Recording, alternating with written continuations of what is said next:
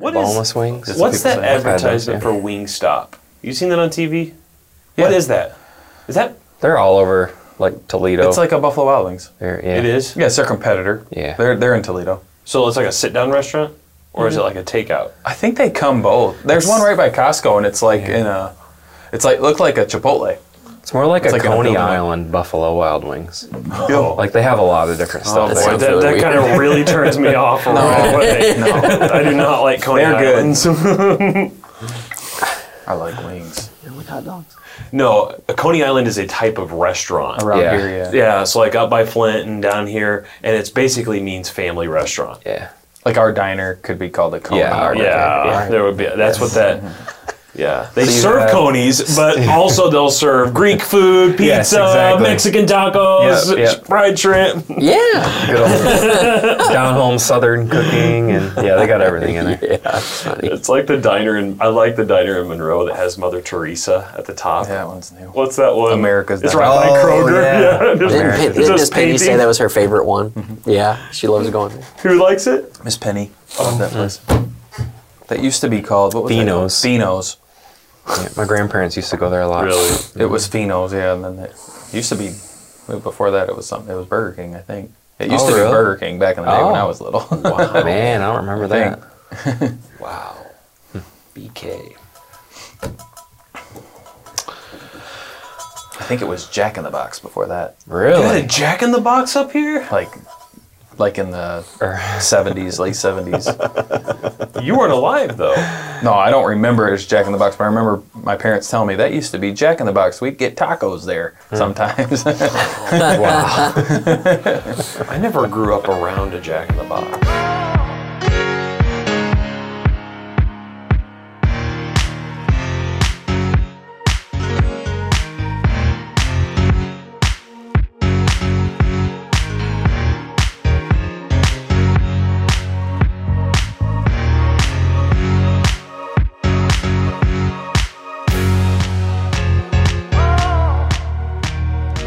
Welcome to Pastors of the Roundtable. We're really glad you're able to be with us um, today. We're glad to get back um, around the table. It's been a few weeks since we've been able to do this.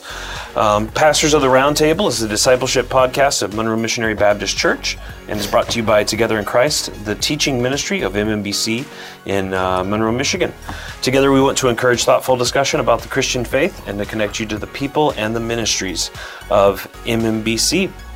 Sitting around the table with me, uh, again, back together is Tim Michael Angeli, lead pastor here, Scott Slater, family pastor, Matt Bates, music and media pastor, and my name is Spencer Snow. I'm the uh, discipleship pastor here at the uh, church.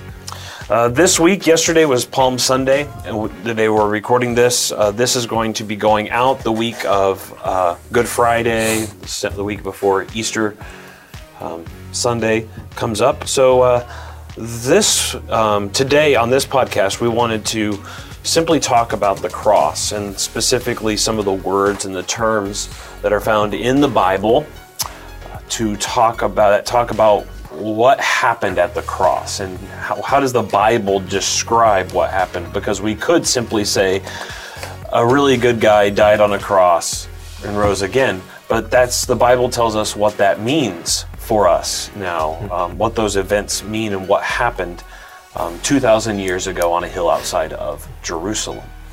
And so that's what we want to talk about, because Good Friday, which we will be having a service at six o'clock. Yep, six to seven. six to midnight, I think, right? We're going to keep a vigil. Yeah, you're staying after seven. I'm to staying to a, hour I'm going to be leading talk our... on crosswords. uh, yeah, uh, I will be on my knees. Um, no. Uh, so we yeah, have six to seven. Um, just a, a nice service to remember the crucifixion of uh, of our Lord. It's kind of weird that we as a religion celebrate crucifixion. Yeah. Um, But but we do uh, for a specific reason, um, and so we're going to do that. And so uh, we're going to look together. I've cutely titled this "Crosswords." Um, You're proud it, of that, you know. I you can see it in his face. Yeah, he loves it. I mean, you guys too, kind of like it. I, I know, I know. You know, um, It's good. Yeah. That's why you do this. That's why your face is on. If you were really good, you would have actually been able to create a crossword puzzle out of these words, but you have not done that yet. Oh, well. You should do that. Now you're, you're making me think of like a book with that on the front of it. Yeah. Crosswords and like, you know. You should do it. Wow. And then just copy this book. Yeah, that would be, I could probably get Crossway to publish it. Oh, gosh. Oh, my God. All right, let's move on. Okay. All right. So, um, first of all, we, we're going to be pulling um, a book. Tim, would you like to point out the book you've got in front of you? The Apostolic Preaching of the Cross by Leon Morris. It's yeah, a, I've got my copy here. I would say it's a more, uh, what's the word? It's not like a devotional book. It's an upper level. Yeah, it's a more advanced book. Yeah, it's on language. So clearly, Matt and I don't have one, so we're not, yeah. we're not at the level yet. Yeah, definitely. The youth, the youth guy and the music guy don't have this. They're playing with crosswords over there. We brought our Bibles. Oh, we brought our Bibles. Yeah. No, but it is a it's a it's a good book, but it is deep. I mean, it is more academic. Sure, I just be ready is, is if you want to read yeah, it. Be yeah. ready for that. But it just covers um, redemption, covenant, the blood, propitiation, reconciliation, justification, mm. and just really talks about how many times it's in Scripture, how it's referenced mm-hmm. in Scripture, just all that kind of stuff yeah. to give you a good background of it. It's a really cool book. Yeah, if you, it, I mean, it may be dense reading for some, but I think. Um, Like I said, if you want a challenge, just be ready to be challenged because it is, it's not, um, it, it is a, it's a more technical word study book, but it's very cool to see how these ideas from the Old Testament flow into the New and just help us to see those central cross work um, of Jesus Christ explained really well. And I think the ideas are really good. And I just want to point out that book because much of what we're going to talk about, we're going to be talking about verses and such, but uh, this book is for me, has been really helpful mm-hmm. um, in, in thinking through this. And I want to give credit where credit's due. Okay, the first word I want to talk about with us on the cross, the word blood. The word blood. We we we see that word is used a lot. We sing about that word. That we use that word in songs that we sing. Nothing but the blood of Jesus. Is that your favorite? One of my favorites. I mean, on blood. Oh, I was what? trying to think of that when you were talking. Saw that blood was coming. What's the, what's your favorite song on blood? Is that that one? Nothing but the blood? Oh, I don't know. I haven't thought about it that much. Power in the blood? That's Are you washed one. in the blood? Are you washed in the blood? Is that a different one? Yeah. Yeah. I'm sorry. I didn't sorry. mean to reel you there. um, so I, I want to, like this verse right here, pay careful attention. Paul writes, to, Paul didn't write this, Paul told this to the Ephesian elders. He said, pay careful attention to yourselves and to all the flock in which the Holy Spirit has made you overseers to care for the church of God, which he obtained with his own blood. Um, blood is found all throughout the Bible, Old Testament and New Testament. Mm-hmm. Blood, the whole, the whole Bible is uh, full of this talk about blood. Why, why, why is blood significant? Um, what does it mean for us? Um, I'll, I'll, I'll look here real quick. I think one of the, I'll read uh, from a quote from this book that kind of helps us to understand about blood. He says this. I think this is about the uh, the Old Testament. He says, we conclude then that the evidence afforded by the use of the term, which is the Old Testament Hebrew term for blood, in the Old Testament indicates that it signifies life violently taken rather than the continued presence of life available mm. for some new function. In short, death rather than life.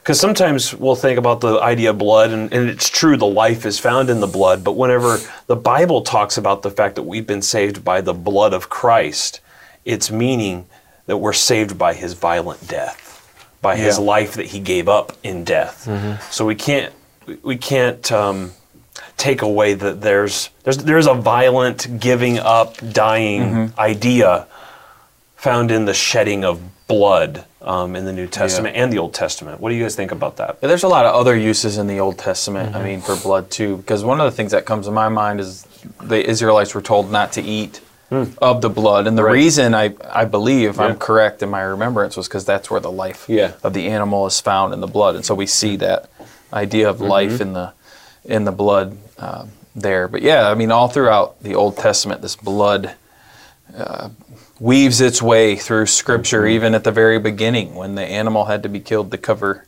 Adam and Eve, right? Mm-hmm. There was blood shed mm. um, there, and it continues on, and there's, you probably wonder, like I think right now I'm listening through Exodus, like in the reading plan that I'm in, and it gets to the point sometimes you're like, that's a lot of talk about blood, mm. different blood things. It's like, wow, but there's got to be a reason for it. There's got to be this, you know, and what we see why mm-hmm. is the importance of blood as we get to the mm-hmm. New Testament, and or even with Passover, right? With Passover mm-hmm. and the significance of the blood there, uh, mm. and then all the way through yeah. the New Testament.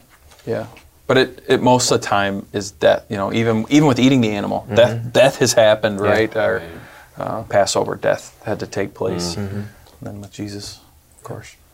Do you have something? Mm-hmm. No. Oh, I'm sorry. Yeah. No, I thought you were disagreeing. Okay. okay. There's always a purpose with death, too. Mm-hmm. Like in the, in the garden when when Adam and Eve sinned, God made for them out of garments out of the skin. Mm. Uh, I'm not sure if it's a goat or uh, it doesn't say.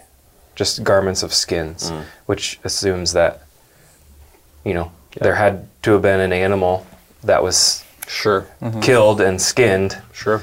Um, so, like, there, there was purpose in that. God mm-hmm. clothed them. He covered them. Mm-hmm. And then even in the sacrificial system mm-hmm. with Israel, um, the purpose of killing the animal, draining its blood, was to atone for their sins right. at the Day of Atonement. Mm. So, and then even in, when you get to the cross, Christ's blood was purposefully... Mm-hmm. Uh, sacrificed for the sins of right. his sheep, you know, those he had, mm-hmm. has come to save. Mm-hmm. So yeah, blood is a tough thing for us now. I, I, people who pass out when they see uh, when they see blood. Yeah, is that you? Yeah, it was me. uh, Matt would not have been a good priest. He couldn't have been at the Day of Atonement. I would not have been a good no. priest either. No, all the washings? You would have loved all the washings. Listen, I got the washing down, but I would not have been a good guy. I've been, You're doing great at that. But yeah, yeah think about, no. I mean, it, when it they was just, probably different back then, though, because like they were used to seeing it, you know, from, from yeah, I'm growing sure. up. But. but it had to be a bloody affair oh, going yeah, to that. For I mean, sure. they're putting blood on everything in the Holy of Holies. I mean, when you look at what it It was like scatter it everywhere, right, yeah, you know, right, basically, yeah, right. and it, uh, yeah. that was that's just really foreign to us yeah. today. And and even back then, medically, if you think about it, um, if they get cut, that was a way bigger deal then yeah. than now, because right. and they'd see the blood, and they probably knew of people who died from cuts or mm-hmm. infections, yep. right, and all yeah. these different yep. things. Yep. Uh, so blood really yeah. Yeah. was yeah. a big deal. Well, big they deal. had rules. Like if you get cut, like you have to go wash, like you have to. Yeah, the stuff with the uncleanliness yeah, and yeah. all that. Mm-hmm. um, there's uh, a lot in that. What is that passage in Revelation about? I think it's uh, God making his footstool as an enemy, or his enemy's a footstool, and the river of blood that flows from mm. it. Do you remember? Do you remember reading? Where is that Man, in Revelation? That, that could be. In, it could be at the very end, Revelation nineteen. I don't know. Yeah, I've read know. that before. I'm not sure what yeah. Revelation that is. But Bible's in front of us. Yeah, you true. We can look it up. The plan of salvation. Weights and measures. Yeah. yeah, blood is all throughout there, and it's yeah. um, it's funny though, because that's what we get together on Good Friday is to celebrate a death. Yeah. So this it's uh, we often in this life. Uh, and I think it's appropriately so. We, well, I think we, we've talked about this many different times about how our society currently, um, I think, has distorted views of death, does not know how to realize that actually something horrible has happened mm. here. And that's, we need to just be honest about that. This is re- not a good thing. And similarly, our whole hope and positive expectation for the future is founded upon a horrible thing by itself, death. Mm-hmm. Our whole hope is in a death that happened. Uh, Hebrews nine fifteen says a death has occurred. Mm-hmm. I mean, think about just how that is such a different religion than, um, you know, the, uh, for instance, I know Islam, um, Muslims, uh, because they believe in Uh, a Jesus of Nazareth, and they have their own views of who he was. But one of the things about Muslims is that they don't believe that there needs to be, why does God need to kill somebody for me to be forgiven? our whole religion is built upon this central thing of blood and death. Mm-hmm. And it had to happen or we're not going to be made right with God. Yeah. God just can't sweep it away. Mm-hmm. Um, and so, yeah, this is a central uh, thing uh, to to our to our religion. Did you find that passage, Scott? No. But okay. I found it. No. Okay. All right. I did. I mean, like in, in Revelation nineteen is the description of mm. of Christ coming on the white horse, and it says that he was wearing a robe that was dipped in blood, mm-hmm. you know, mm. signifying, I think, that there is his death mm. that he did. But, um, I mean, this will be our focus on Good Friday during mm. the service. Like we're, you know, we're trying to plan out the service service with scripture reading, kind of walking yeah. through Holy Week a little bit, and right. but focusing in on the cross. And you know, that is our goal for that day, is to focus on the cross, but specifically the blood that was shed mm. on the cross. Not not throwing away the body, you know, like with Lord's Supper, you know, we have the body and the blood, um, but just the blood. And what does that and what does that mean? You know, because we have those passages about being made clean through yep. blood. That don't yep. make sense. Blood. Everybody knows you get blood on your pants; it's there forever. It, it stains. It's really hard to get out. You know, all yeah. this stuff. So to say that blood washes you, mm. well, what does that mean? And, and so we're going to hopefully focus on that um, mm. Friday for a little bit, because you don't want to just pass over that, you know, mm-hmm. to the resurrection. And sure. to, I mean, that's important too, and we'll get there. But the blood was also very important. Yeah. It, it had to have, like you said, I mean, our faith... Our faith is central on that, where Paul would say, we preach Christ crucified. Yeah. You know, he didn't even say Christ resurrected in that moment. It was, yeah. We preach Christ crucified. Right. Because the scandal is mm-hmm. the cross. Right. Right. Yeah. The scandal is that. Mm-hmm. Um, and even the resurrection is still tinged in the blood of Christ. Mm-hmm. Mm-hmm. Um, it's it's a unit. You can't take yeah, one. Yeah, right. You can't take yeah. one without the no, other. And it's, yep. I mean, it is really important. I think some people even would criticize a church to have a Good Friday service where we focus on just the death and kind of not yet the resurrection part. Mm-hmm. I'm sure we'll mention it, but mm-hmm. it's like the focus is on the death, and why would we need to do that? And there's actually, I mean, we were talking before we stepped in here to record this about people who have kind of changed their Christianity to the point where it's no longer recognizably mm-hmm. Christianity. Mm-hmm. And one of the things, the questions that they come to is that they don't have an answer for is, why did God have to kill Jesus? Mm. Why did Jesus have to die? Mm. Because if you don't under, I mean, what we're talking about now, if you don't understand the purpose for Jesus dying, mm. you no longer have Christianity. Mm-hmm. Mm-hmm. And people who would want to just focus on the resurrection, but not on his crucifixion and the sacrifice w- that he was, you lose an essential part of what Christianity is. Um, I mean, it, the, we without the resurrection, you have no Christianity, but you also have no Christianity without the crucifixion. Right. They're right. two sides of the same coin. Yeah. So... There is it, there. It is a good thing to emphasize the crucifixion mm-hmm. uh, in that. It really is the sum and substance. Like we, like um, Tim, you brought out um, about this hour this past week. Um, whenever you preached on the hour has come, mm-hmm. because Jesus is saying, if you don't get the last week of my life, you don't get me. If you don't get the cross and the resurrection, you don't understand who I am and what I came to do. So, so yeah, blood, death by violence. Jesus came to give up his life in, in death. So let's talk about how this blood is applied in different ways. The, first, the next word I want to talk about is covenant. Covenant. Uh, covenants are found all throughout the Bible. Um, the whole Bible is really structured by different covenants, biblical covenants. Um, which are really all united by Jesus and in him and his person and in his in his work. Um, and covenants simply are when God comes to us, because God in the Bible always initiates the covenant with us. He comes to us, tells us who he is and what we can expect from him, and calls us to receive these promises and to trust him. Um, our response is to believe and repent. And um, so he initiates the covenant, comes and tells us, I am your God, you will be my people, and we respond and just say, amen. Hmm. You are our God, and we will be your people. We'll trust you. And so he tells us what we can expect from him and, uh, and all of his promises.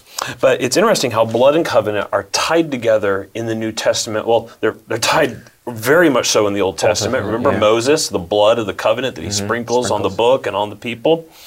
But then Jesus with the Lord's Supper, this is the blood of the covenant, which is poured out for many for the forgiveness of sins. Paul will say in First Corinthians eleven twenty-five, this cup is the new covenant in my blood. Hmm. Hebrews nine fifteen says that Jesus is the mediator of a new covenant, and he ties it to his death mm-hmm. that has occurred. Uh, Hebrews nine sixteen through seventeen talks about this covenant and describes it like it's a will or mm-hmm. a last will and testament, and says, for where a will or a covenant is involved, the death of the one who made it must be established. For a will takes effect only at death, since it is not in force, as long as the one who made it is alive. Hebrews nine twenty, this is the last one I'll talk about right now. This is the blood of the covenant that God commanded for you. So blood and covenant, covenants have to be put into force by blood. Mm-hmm. And the covenant that God has made with us, um, with the people of God throughout the ages, is you're going to be my people, I'm going to be your God, I'm going to forgive all of your sins. Trust me. Mm-hmm. Um, what do you want to talk about? Anything with covenant and blood and just how, what, how this connects us to the, the work of Jesus on the cross? Yeah, I mean, you read some of Hebrews, and I, I mean, that'd probably be the place I would send people to mm-hmm. is Hebrews for for trying to understand this, because we see a covenant was made with Abraham, mm-hmm. right? And so we can go to that, which that had blood yeah. shed. Um, and then we see a covenant made with David. And, and so then you might wonder, why is there, what, what's this new covenant in the New Testament mm-hmm. talked about? And Hebrews speaks to that mm-hmm. uh, in great length about Jesus being the mediator of this, of this new covenant. And yeah, what has sealed it? What has set it? was his was his death, right? He's the one who initiated that. And so now he is able to be our mediator hmm. between us and God, God the Father, because of that, right? And this is the covenant that was made, so we don't have to, like we talked about a minute ago, the whole Holy of Holies and the sprinkling of blood and the Day of Atonement. Hmm. A new covenant was made where that, we didn't need that because Jesus satisfied that. Mm-hmm. And so now I get to go to the Father through through Jesus, through his covenant, right, that has been made set. I go through right. him to be able to speak um, to the Father. Uh, but yeah, I mean, covenant's another one of those words, just like blood, where, where you see it, kind of like I had mentioned, all all through the Old Testament, right, and then again mm-hmm. in the New Testament yeah. of this of this new covenant being made. Mm-hmm. Um, but yeah, I would I would encourage people just to go to Hebrews and, and read that on their mm-hmm. own, to try to get a good grasp on the word covenant and what's going on there. I would just say, I mean, again, asking the question of why. You know, why mm. did this have to be part of the covenant? Mm. And you, a way to think about covenants, I, I think I'd be correct in saying this, is that a covenant is how God would mediate his relationship mm-hmm. with his people. Mm. And it's how we would relate together. But the f- simple fact is, we cannot relate to God mm. or be in a, a fellowship with him mm. as sinners. And so there has to be something to pay for our sin. Mm-hmm. And so that's why blood and death has to be part of that mediated relationship with God. And we have that through yeah. Christ. He is our mediator. Yeah. And so there, that's why there has to be blood mm. that, that mediates that. Yeah, that's really good, Scott. Yeah, because um, in the Old Testament, God said, I'm going to dwell among you with his people Israel. I'm going to live amongst you. And he did. He put himself right smack dab in the middle of them.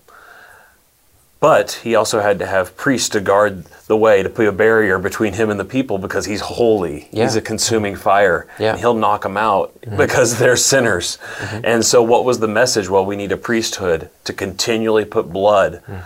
so that mm-hmm. there's this blood that's always there yeah. to cover the peoples and their relationship, because the holy God is going to make these people his people, but it's always through blood. And so there was this continual reminder, if I, if you're an Old Testament Israelite, that my relationship to the Holy One of Israel has always mediated through blood. And um, when the priest goes in there, so they did have a, an access of sorts, but it was always, it was clouded because the the the the the, the full revelation hadn't happened in the New Testament.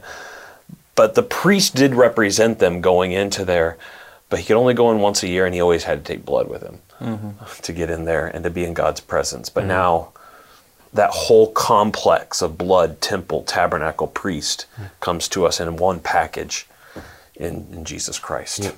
Yeah. Yep. Mm-hmm. Package deal. Mm-hmm. Mm-hmm.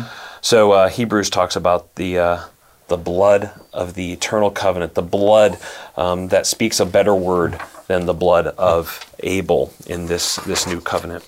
So we now have a, a, a better uh, revelation, uh, a better covenant with better promises um, through Jesus Christ our Lord because of the blood. Third of all, we have redemption. Redemption. And the idea of redemption is that Christ has ransomed us from our sin and misery by purchasing us with his own blood. Jesus said this in Matthew twenty, twenty-eight. He talks about the Son of Man, which you talked about this past Sunday, came not to be served, but to serve and to give his life as a ransom for many. So Jesus' laying down his life in a violent death is the payment, the blood ransom money for our salvation. Hmm. That's the, the payment. Paul, uh, Peter says that you were ransomed, you were redeemed, you were bought back from the futile ways. And he says, not with silver or gold, but with the precious blood of Christ, like that of a lamb without blemish or spot. Redemption. Mm-hmm. Um, what's the idea of redemption? What's our problem if we need to get redeemed? What's the idea of redemption involve? We just talked about this in our Ephesians series, because in Ephesians one seven it says, in him we have redemption through his blood, the forgiveness of our trespasses, mm-hmm. according to the riches of his grace, um, which he lavished upon us. And this idea that it cost, it cost Jesus a great deal for us to be able to be a part of the family of God, and it's because we He bought us back, right? Mm-hmm. He redeemed us back. And so like you asked, well, the question is from from what? Well, from sin, mm-hmm. from shame, and from and from guilt. The things that separated us from uh, a holy God that that we couldn't do on our own because because of our sin nature, because of the sin that is in us. Mm-hmm. It, it's not a a hurdle that we can jump over. It's not a mountain that we can climb. It, it's it's not something that we can buy, right? There was there was nowhere to go. We couldn't go to God and make a deal with him because the deal that we see in the Old Testament is perfection. You've got to obey this law, right? And so there was there was nothing we can do. And the Israelites had to realize this even after the Day of Atonement, right? They have this big ordeal. We are forgiven. You know, there goes the scapegoat. They go home and they sin. And it's like, well, three hundred sixty-five days and right. we'll do this again, you know, type of thing. And and so there's just this big problem. It's like, well, what is the answer to this? I, I can I buy my freedom? Can I? No, you can't. Only God can do that. And so that's what God has done for us in his son Jesus, is he has paid the price to buy us mm-hmm. our freedom in him, right? So that now... now I am free in Christ. What does that mean? That means I'm not free based on my own merit. I'm not free based off of how much money I have or how much good I've done. I'm free based off of the good Christ has done mm-hmm. in his payment. I think someone once explained it to me like a coupon, which I don't really understand those either too fully. Write this piece of paper and you redeem it for fifty cents or whatever off of off of the thing that you are doing, right? And you you get that, you're you're given that from that, that that's a redeeming mm-hmm. uh, thing that is that mm-hmm. is happening there. And you know, I can't buy this thing, but now coupons are coming out. Now I can get it because mm-hmm. I can afford it now. Where before before I couldn't, you know. And with Jesus, I I just simply could not afford mm-hmm. to pay for freedom mm-hmm. in God. I, I We, it's a common saying in our country. Freedom isn't free. Remember that, right? On on Memorial Day, Veterans Day, and all this stuff. And that's and that's true. The freedoms that I experience as an American, I can look back in history and see it cost a great deal to mm-hmm. many families mm-hmm. uh, who, if, if they didn't lose their loved one to death, lost a lot of time with their loved one because mm-hmm. they were away at war or whatever the case mm-hmm. might be. And if it wasn't for Christ redeeming me, I have no hope of, of freedom yeah. at all. Mm-hmm. Yeah, I mean, you have several biblical images that I think would be uh, understood by a lot of people of like, mm-hmm. I mean, Israel enslaved to Egypt mm-hmm. and Moses sent as a deliverer to free God's people from their slavery. or even Israel in front of the Philistines and Goliath coming out against them as their mm-hmm. champion, and they have no hope apart from a, a Savior mm-hmm. coming to to deliver them from that enemy. And so I think what's wrapped up in redemption is the idea that we are enslaved and that we have no ability in and of ourselves to get out of the situation that we've been that we are in. Mm. And and so the idea of, of redemption coming is the fact that somebody has come, somebody has been sent as a as a redeemer uh, to to deliver us from the slavery that we are in to now have freedom. Mm. See, that, I think that's one of the struggles that we see in the New Testament with why Israel pushes at Jesus, because, you know, you think about um, David, King David, him becoming king gave him a lot of money, gave him a lot of wealth, gave him a lot of things where now he had the ability to maybe help Israel with that, with these material things. Um, but Jesus comes broke. He comes with no home, right? He says, I don't have anywhere to lay my head. He comes with He comes with nothing. He doesn't have anything. And so what are you gonna how are you gonna free us from Rome? You know, you, you have no power. How are you gonna how are you gonna do anything? You you have literally nothing. Yeah. Right? But what he was buying, what he was paying with was his his blood, mm-hmm. his yeah. his body was what he was going to lay down. Um, because if you think about even Moses, Moses falls short of Jesus. Mm. What did it cost Moses? I mean, it cost him a change in life. You know, he had to go back. It mm-hmm. cost him. You could say some things it cost him, but never did he have to give his life for mm-hmm. Israel. He didn't tell Pharaoh, how about this? You let them go and I'll stay and mm-hmm. just put it all on me. Mm-hmm. Didn't happen because he couldn't do that, right? That that wasn't it. God still, even in that case, mm-hmm. buys Israel back and redeems him. Right, yeah. right? And, and there, there seems to be language, if I remember right, uh, Morris may bring this out in the book, about even with the redemption of God's people out of Egypt, there's language that implies that God is omnipotent, but it's almost like God expended some of his strength. It caught, and we know theologically he right. didn't, but he's metaphorically mm-hmm. trying to show us it cost him something to buy Israel back, mm-hmm. to be his people. Mm-hmm. And there is this emphasis on costliness. And that's what the New Testament writers are saying. I mean, even their, I mean, sorry mm-hmm. to interrupt no, you're you, good. But like you're even good. the, The act of what it was that freed them from mm-hmm. Egypt, what was it? Death of the firstborn. It was the death of the firstborn mm-hmm. and the sacrifice the of blood. the lambs and the blood that was put right. over them. Yeah. So in yeah. that, there was even sacrifice mm-hmm. and blood mm-hmm. yeah. that led to their redemption from slavery. Mm-hmm. Yeah. And and and then in the New Testament, Jesus saying, uh, he he that's why he bought the church mm-hmm. with his own blood. Mm-hmm. It cost him his infinitely precious mm-hmm. Uh, a blood to mm-hmm. buy us back, to ransom us from our sins. So an exchange takes place. We were before in a state of slavery. Mm-hmm. Now mm-hmm. we're in a state of freedom, to where Paul will say in Galatians, for freedom Christ has set us mm-hmm. free. Yeah. Mm-hmm. Um, and this is one of the hang-ups, right, for a lot of people, because a lot of non-Christians, when you share that language with them, it's like, wait, actually you're you're in a system that Yeah. You're not free. You got all these rules as a Christian that yeah. you have to follow. I'm actually the one that's free. I get to do what I want, but there's a misunderstanding, right? right? They mm-hmm. don't. It's like, actually, you don't get to do what you want. Go go be good for three days. Right, that's right. Go yeah. try to go try yeah. to obey the law. Yeah. For, and you're not going to do it, right? right. There's no way. And right. what do you find out? You're actually... You're actually a slave to sin, and you can't stop. It's that's and that's really where what Jesus said to the Jews, right? Because they said, "We're children of Abraham. We've never been enslaved to anybody." Right. And Jesus is like, "Come on. First of all, don't you know your history? Second of all, you know you're under Rome right now. yeah. Third of all, I didn't come to redeem you from that. Anybody who commits sin is a slave yeah. to sin, yeah. right? Mm-hmm. And so um, they didn't think they were slaves to sin." Mm. Yep. And that's our problem is naturally we, we think we're free, but mm-hmm. par, yeah, we're so used to living in slavery that yeah. we, we don't know what freedom is like. Yeah. I just remember, like, I mean, mm. we I think we even sang this yesterday.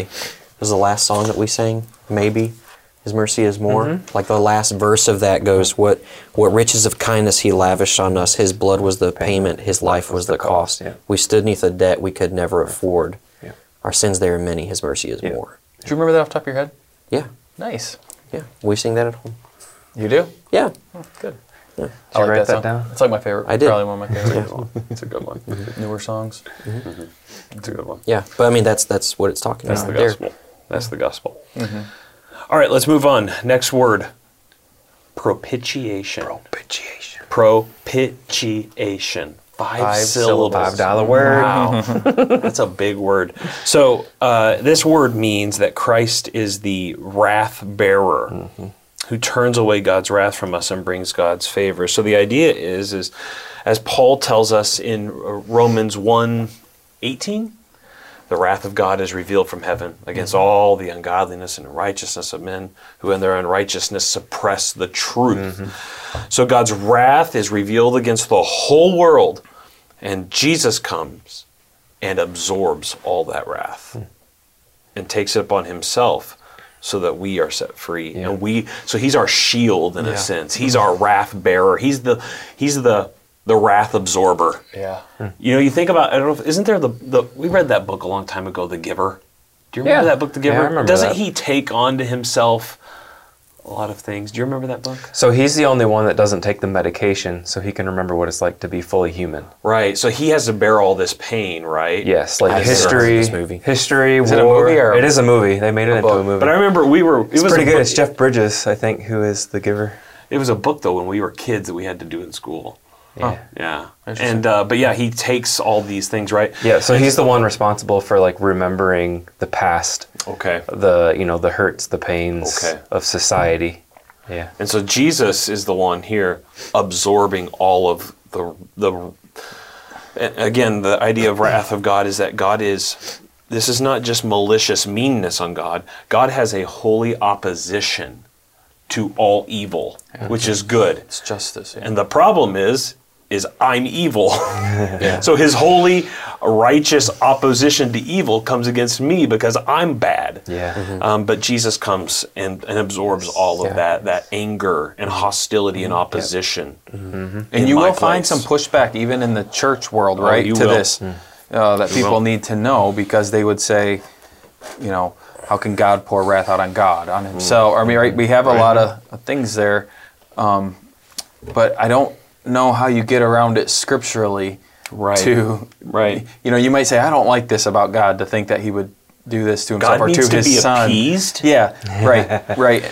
But you can't really get get away from it and get mm-hmm. past yeah. it. And yeah. I was thinking, it, it's really hard for us to grasp all that Jesus endured on the cross. I mean, we can, like I mentioned Sunday, I've heard sermons that just go mm-hmm. about crucifixion, right? Mm-hmm. All the medical stuff, and yeah. it, it is interesting. I, yeah. I, yeah, yeah. But that that probably was a really small part of the what yeah. he was enduring yeah. on the cross that day. Yeah, and it's an important point. I mean, to understand what the wrath that's being poured out on the cross, because even people who would deny this, what we're talking about is like a theory of the atonement, would look at it, the atonement and what's happening on the cross in a different way, in terms of saying that Jesus is being our example hmm. in doing this.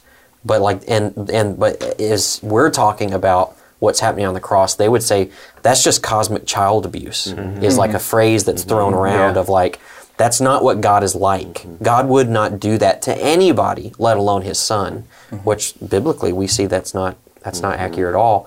But getting this right is important, and it's it's a natural question that comes up. Like even Even a couple of nights ago when we were starting to talk about, we're trying to go through uh, Holy Week with our kids at home, and we I was talking about this with Nolan, and the thing that came up, he asked me the question, does that mean that God is a bad guy? Hmm. Like he asked me that question, like if God would do that to somebody, if he would kill someone, that makes him a bad guy, right? And so just talking about, hmm. actually, no, he's not a bad guy. He is the just judge hmm. of us all, and we are the bad guys. Mm-hmm. And we actually, he's not a bad guy because we deserve this, mm-hmm. you know. And uh, but but talking through that, it's a natural question mm-hmm. that should be brought out. Yeah. I mean, you know. I think a few years ago, I don't know how many years ago this was, but you know the song "In Christ Alone" where it mm-hmm. has the phrase "the wrath, the wrath of God, God was satisfied." Right yeah. there, mm-hmm. it, may yeah, have they, been, it may have been the P C U S A, the Liberal yeah, Presbyterians. They wanted yeah. to say the love of God was magnified. Yeah, mm-hmm. um, the Getty said no. They yeah, denied said, it. By the way, yeah, the Getty said no. You can't take the song and do that. Yeah, but um, but yeah, no, that's a typical reaction. We don't want to talk about wrath and opposition of God to me. Mm-hmm. Um, But that's what that's what propitiation is all about. Mm-hmm. Is God had to God had to appease himself. Yeah. The yeah. good news is is that he does it himself. I mean, we're even told Romans three twenty-five that God put forward Jesus as a propitiation by his blood to be received mm-hmm. by faith. So God appeases his own wrath for yeah. us, because there's yeah. I should have done that. I should have appeased his wrath, mm. but I couldn't do it. So God in his grace and mercy puts forward his only begotten son mm-hmm. as mm-hmm. a propitiation by this violent death and says, now take this and receive this as a free yeah. gift by faith. Mm-hmm. Yeah, and I think that's what it means in Romans three twenty-six when it, he says that, that he might be the just and the mm-hmm. justifier of the one yeah. who has faith. Mm-hmm. Yeah, I mean, he is both the one holding them accountable but also providing the means for their forgiveness. Yeah. See, our society is struggling with this right now, which shows that it needs to be dealt with, but mm. just with past sins, with past struggles yeah. of our country. And how do we reconcile that? Mm. How do we how do we get this back? You know, what do we do? And so you see some people like kind of, I don't want to say being sacrificed, but being mm-hmm. being dealt with because of past things or because your grandfather did this or whatever. But the battle, I think, the struggle is like, how do we deal with with wrongs and mm-hmm. how do we do it justly and how do we how do we satisfy all of this stuff, which which then leads to me to say it's very natural for us to actually understand our need for propitiation. Mm-hmm. It yeah. needs to be dealt with. Like mm-hmm. it, it does need to be dealt with. We're asking the question, well, how are we going to do that now? You know, like take take slavery and things like that that happened a long time mm-hmm. ago. How do we deal with that even still today? There's people still struggling with how mm-hmm. do we do that? Well, you know, get all their names off buildings or tear all their st- does that really satisfy? Yeah. What is that satisfying? Right. right?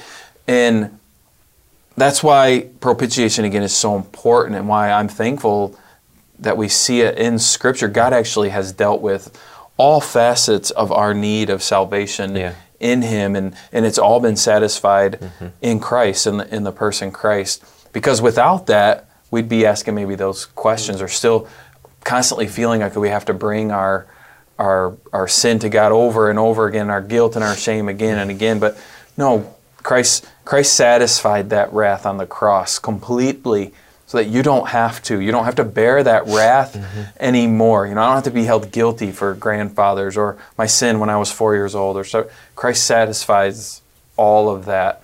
Um, and I think that's a, I, hopefully that made sense, where I think it's a good picture of what we see in society and how the Bible answers the mm-hmm. questions right. for that. I think also for people, people live their lives.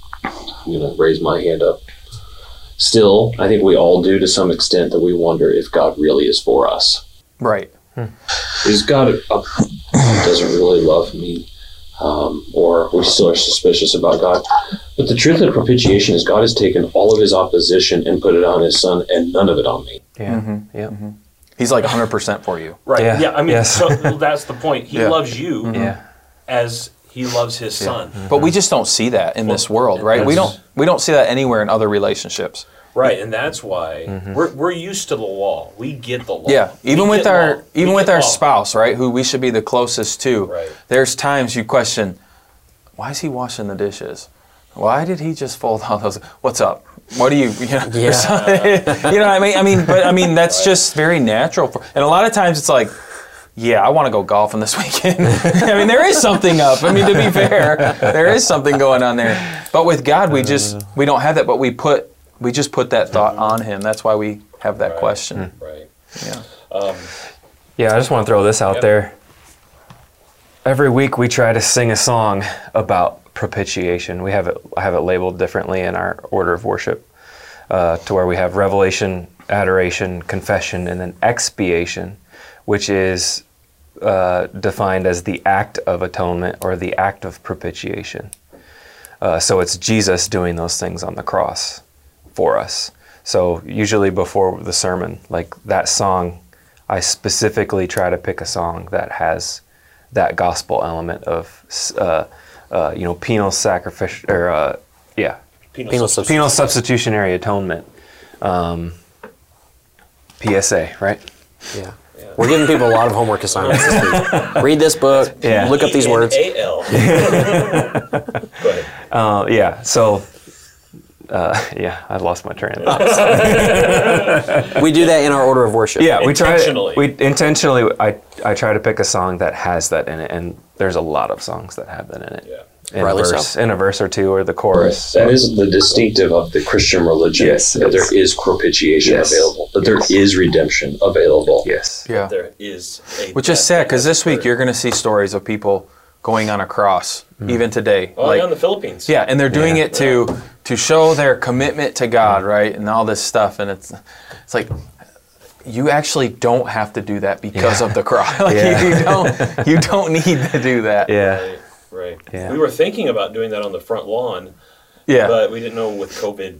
Yeah, well, no. we were trying to figure out who in the congregation we wanted to do that. Oh, we had some, we had some written down. All right, I'm gonna move on now. Wasn't uh, wasn't there a sect of Roman the Roman Catholic Church that that would inflict pain on themselves? Well, yeah, for I that purpose of uh, oh, what are they called? It mm-hmm. what are they called? I would reference the Da Vinci Code, but yeah. I know that's not real. Opus, Opus Dei. Still. yeah. Oh, my goodness. All right, let's go to our last word. Or, no, we got two words, two words. Um, clearly, the next word, reconciliation. By his blood on the cross, Jesus Christ reconciled sinners to God. It says, reconciliation, God reconciled the world to himself in Christ by removing all barriers between himself and us. It's interesting, this word was used uh, to talk about marital disputes, and it's even used that way in the New Testament. First Corinthians seven eleven talks about how the uh, woman should remain unmarried or else be reconciled to her husband.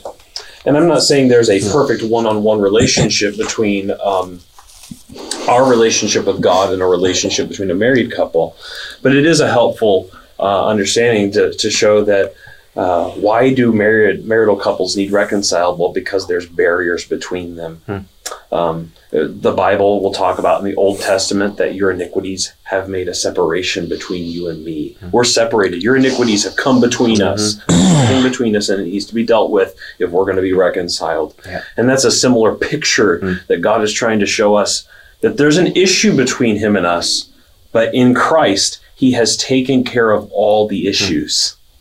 All the barriers have been crossed. We could not deal with those issues ourselves. Mm-hmm. He came in love and dealt with the issues and comes running towards us. We read about this um, in Romans five, ten through eleven. For if while we were enemies, we were reconciled to God by the death of his son, much more now that we are reconciled, shall we be saved by his life. More than that, we also rejoice in God through our Lord Jesus Christ, through whom we have now received reconciliation. Mm-hmm. Three times there. Um, in Rome, for Second Corinthians five, uh, God through Christ reconciled us to himself. In Christ, God was reconciling the world to himself, not counting their trespasses against them, and entrusting to us the message of reconciliation. Um, uh, Colossians one twenty-two, he has now reconciled in his body of flesh by his death. So the image of reconciliation, God dealing with those barriers, is a, is a picture, again, of what happened at the cross. It was done. So I, I, I cannot deal with the issues between me and God, hmm. but God dealt with them two thousand years ago in time and space. What do you? One of the words I like to attach with reconciliation, we did this when we were preaching through Second Corinthians five mm-hmm. there in January, is adoption, because you could come away from reconciliation if you just use that word alone to think that, okay, God's satisfied between me and him, we're good, but there's still, not that there's still a separation, but we're, we're just good. And so I guess in our minds, maybe we think of like a uh, somebody who hurt us and they come to us and ask for forgiveness. You're like, yeah, that, that's good, but there's not you necessarily the friendship. And, you know, there's yeah, still, yeah. I don't want to say separation necessarily, but you know, it's just yeah. what it is. But we don't see that with how God reconciles. Mm-hmm. He he reconciles us, but then also draws us to himself so mm-hmm. that we get to call him Father and yeah. be a part of his family. And uh, it's, it's it, a big deal. It's like it points you to the fact that like God, in the work of salvation, God is not just performing some kind of like legal obligations, but he is actually showing us that he loves us. Yeah. You know, each one of mm-hmm. us personally. You know, it makes me think of the testimony that, that was read this past Sunday of how the struggle in this young woman's mind was like, God could never love me. Yeah. You know, but like finally seeing mm-hmm. through the preaching of the gospel, he has shown me that he loves me. Yeah, and that's and, one of the big errors I think of the past, of like revivalism and different things that we have to be careful with, because it can salvation can be talked about as if it's an act. Maybe not even on your part, but maybe on God's part, just to make things good. So just mm-hmm. come up here and make things good and then go away. And yeah. there's no relationship. There's no loving Father and right? A child who adores their father and wants to obey the father and mm-hmm. honor the father and glorify the father in all things. It was just this act that needed to take place. Just come up here and do this and satisfy, be satisfied with God, and he'll be satisfied with you. And then, you know, you go on and kind of do your thing. Yeah. Um, and then if you ever do it again, just come and do it come again, and be yeah. reconciled yeah. again. Yeah. Yeah. Yeah. Yeah. Yeah. yeah, that did happen. It's a system. It does. This is how I, this is, mm. and if we forget the once for allness, mm-hmm. Mm-hmm. he reconciled himself to me. Yeah. Yeah. Yeah. I mean, I think that's one of the amazing things is, is you actually see whenever we tie all of these things to that once for all sacrifice, that once for all bloodletting that happened. Um, and all of these things happened. It's not like one of these things happened and then they may happen later on. Right, yeah. All of these things happened. Yeah. I was bought mm-hmm. on that hill outside of Jerusalem. Mm-hmm. I was set free. God's mm-hmm. wrath against me was mm-hmm. taken care of two thousand years ago outside of Jerusalem. Mm-hmm. And I was reconciled to God. Not because I came to him, but because he came to me and killed his son for me mm-hmm. and put all of my sin and made Jesus Christ. If I can say it this way, he made Jesus Christ Spencer Snow mm-hmm. that week mm-hmm. and said, I'm going to treat him like Spencer Snow deserves. And I'm going to make Spencer Snow look like Jesus Christ. Mm-hmm. And it's done. Mm-hmm. I mean, that's love. Mm-hmm. That's completeness, uh, comprehensiveness. Um, In the in the cross of Jesus Christ. So, yeah, it's wonderful. Uh, reconciliation, last word, very big for us as Protestants, justification. Uh, justification is a legal term. So reconciliation can be a very personal term. Hmm. Uh, sure. Or reconciled. So it's kind of a warmer term. Uh, propitiation. I guess it's warm because God's wrath is described as fire. Uh, but no, I, I, I mean, I should, I probably shouldn't have said that. I'm sorry. Ask sorry. Nadab and Abihu. That was, that was, that was not appropriate. Oh, gosh. Um, redemption, again, a very personal term. Justification can feel cold, um, maybe, but maybe that's because we, but, but I think, Tim, one of the, you, you, your family has really illustrated to all of us the power of Uh, whenever, whenever your daughter was adopted. Oh, I was going to say, where's he going with this? Like, oh. How's the mafia coming out? I saw your court record in the newspaper. Tim was pulled over for speeding. Um, no, um, whenever your daughter was adopted, you don't mind me bringing that up. Yeah. yeah.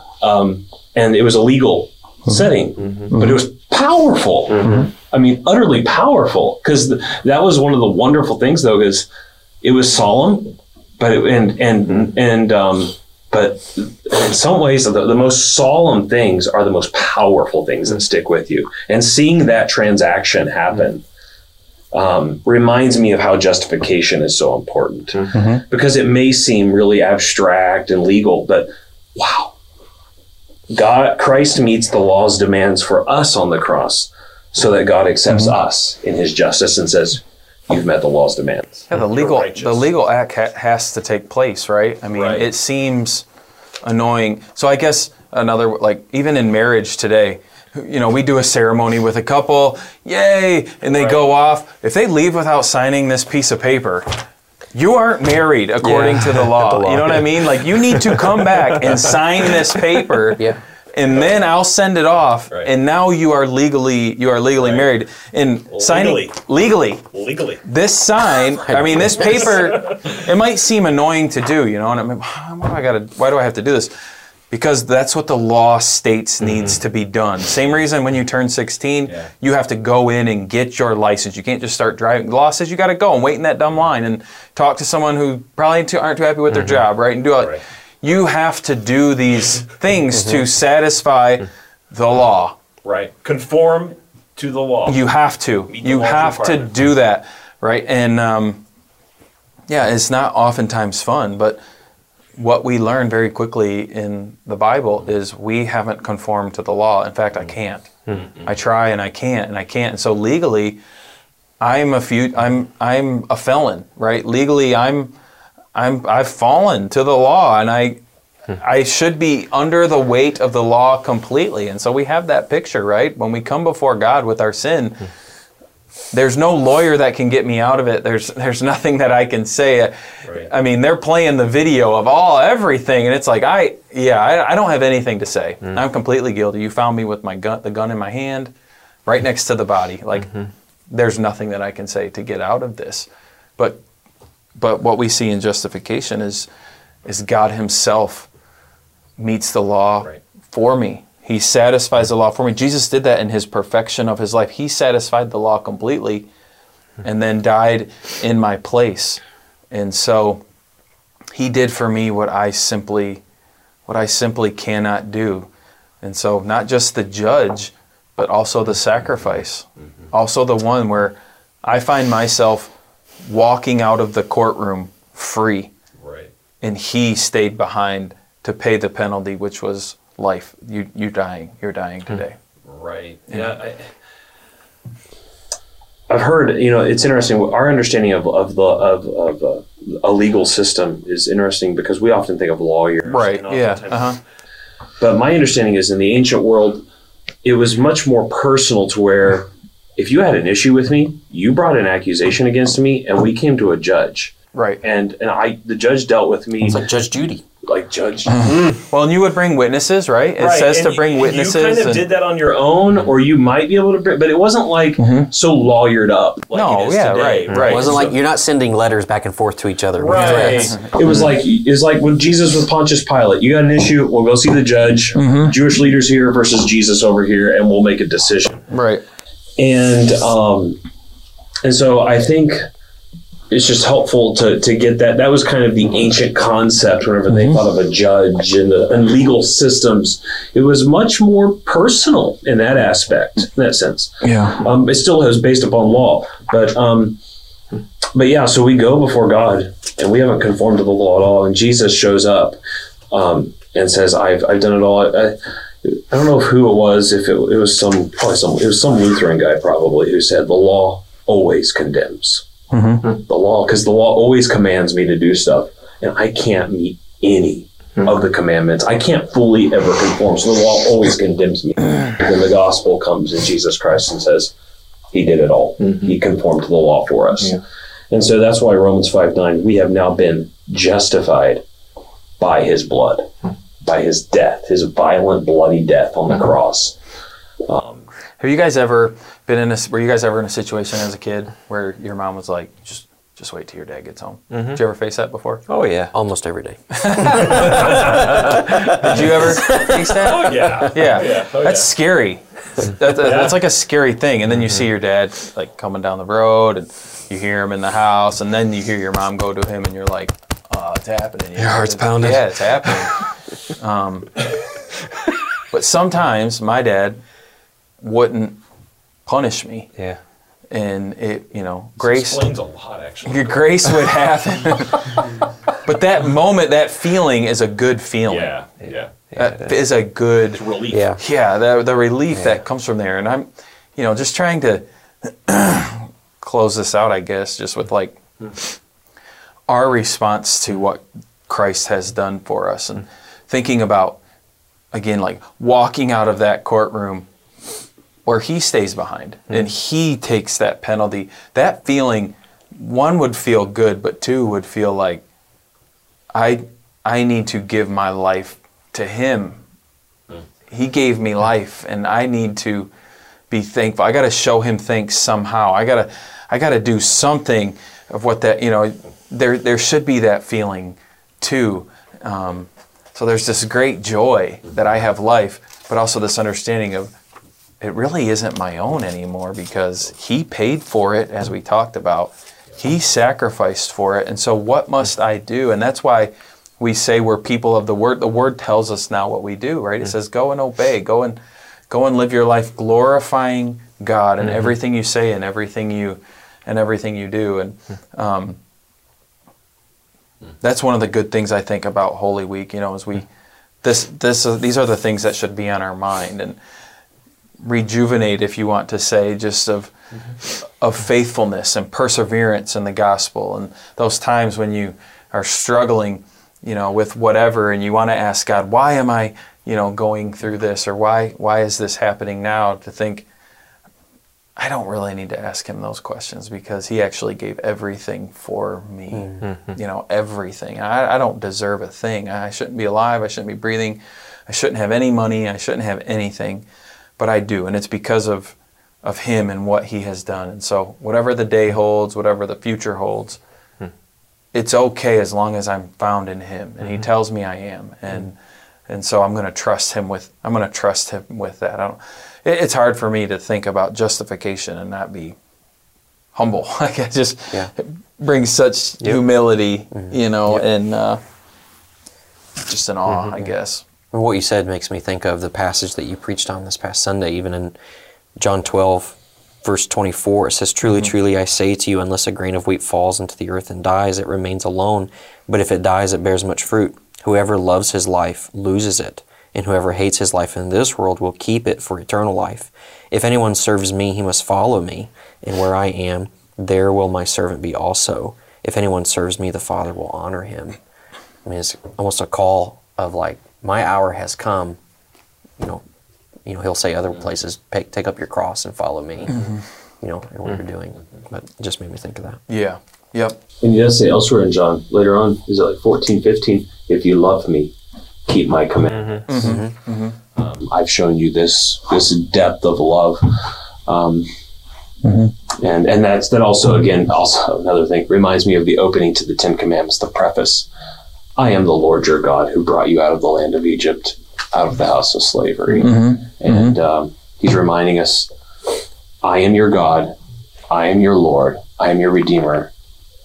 Um, I mean, we, we've been, uh, that's from like the Westminster Shorter Catechism, but it says that because the God is the Lord and our God and Redeemer, therefore we are bound to keep all his commandments. Yeah, and the good thing in that too, like that could seem daunting, but the good thing is it doesn't say, now that I've done this, you have to be a pastor. You have right. to, you have to go do this right. special thing, right? You right. got to, all these, which a lot of times we want to do or we feel we need to do. And it's like, no, no, no, no.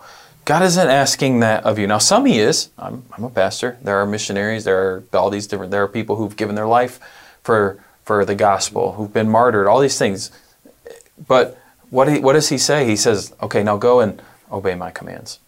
Go and just be, go and be faithful, right? We see in, we'll see in Ephesians, be a good family member, be a good, be a good worker, be a good boss, right? Be be these things that you do every day, but do them for my glory, do them for my honor, right? Do them to honor me.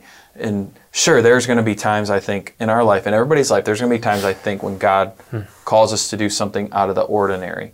And what I mean by that might be going to your neighbor intentionally and like sharing the gospel with them or something where you God leads you to do that. I'm not saying that's not part of it. Um, but what God calls us to do is just a faithful life where you are to him, right? Mm. To him, and uh, no more than that, and no less, th- and no less than that. And uh, I, c- I think we can all see how we struggle with that, how we fall short of that. Uh, but again, I'm thankful. It's not about me. I didn't redeem myself. Jesus did, right? I didn't reconcile myself.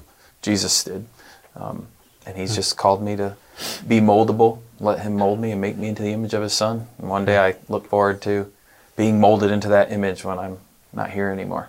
I'm with him forever. Mm-hmm. Mm-hmm. Mm-hmm. Good.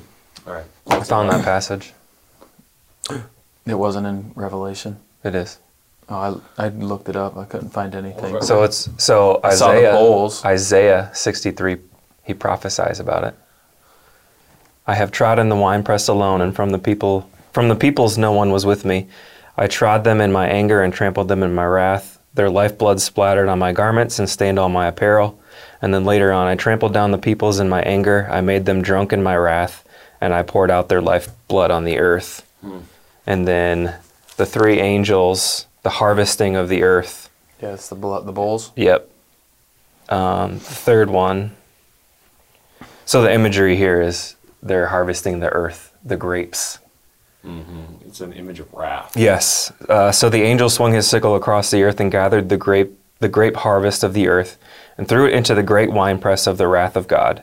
And the winepress was trodden outside the city, and blood flowed from the winepress as high as a horse's bridle for a sixteen hundred stadia. I don't know how long that is. A couple football fields. I don't know.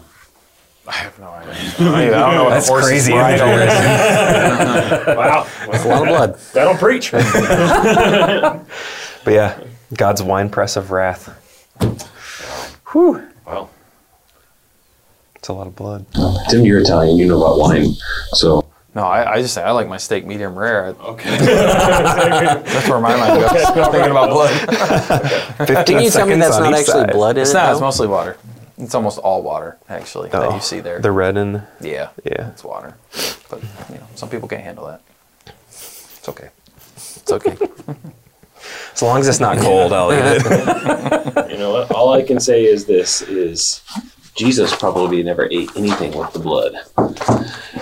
And so I'm just saying, I'm just following. Are you saying he was kosher? Moses. Maybe. And, you know? Yeah, I, by the way, I did see that Cholula is listed as kosher mm. on fantastic. Its bottle. That's it fantastic. Says that. So that's all you need to know. Okay. All right, well, thank you so much for listening to this. Um, this has been an awesome episode to talk about the uh, the cross of Christ. We hope that it's a, an encouragement to you. We hope to see you at Good Friday uh, service at six o'clock if you're able to be there. Um, we'd love to see you there. And uh, Easter Sunday um, as we remember the resurrection of, of Jesus. So thank you very much. Take care and have a great week. Bye-bye.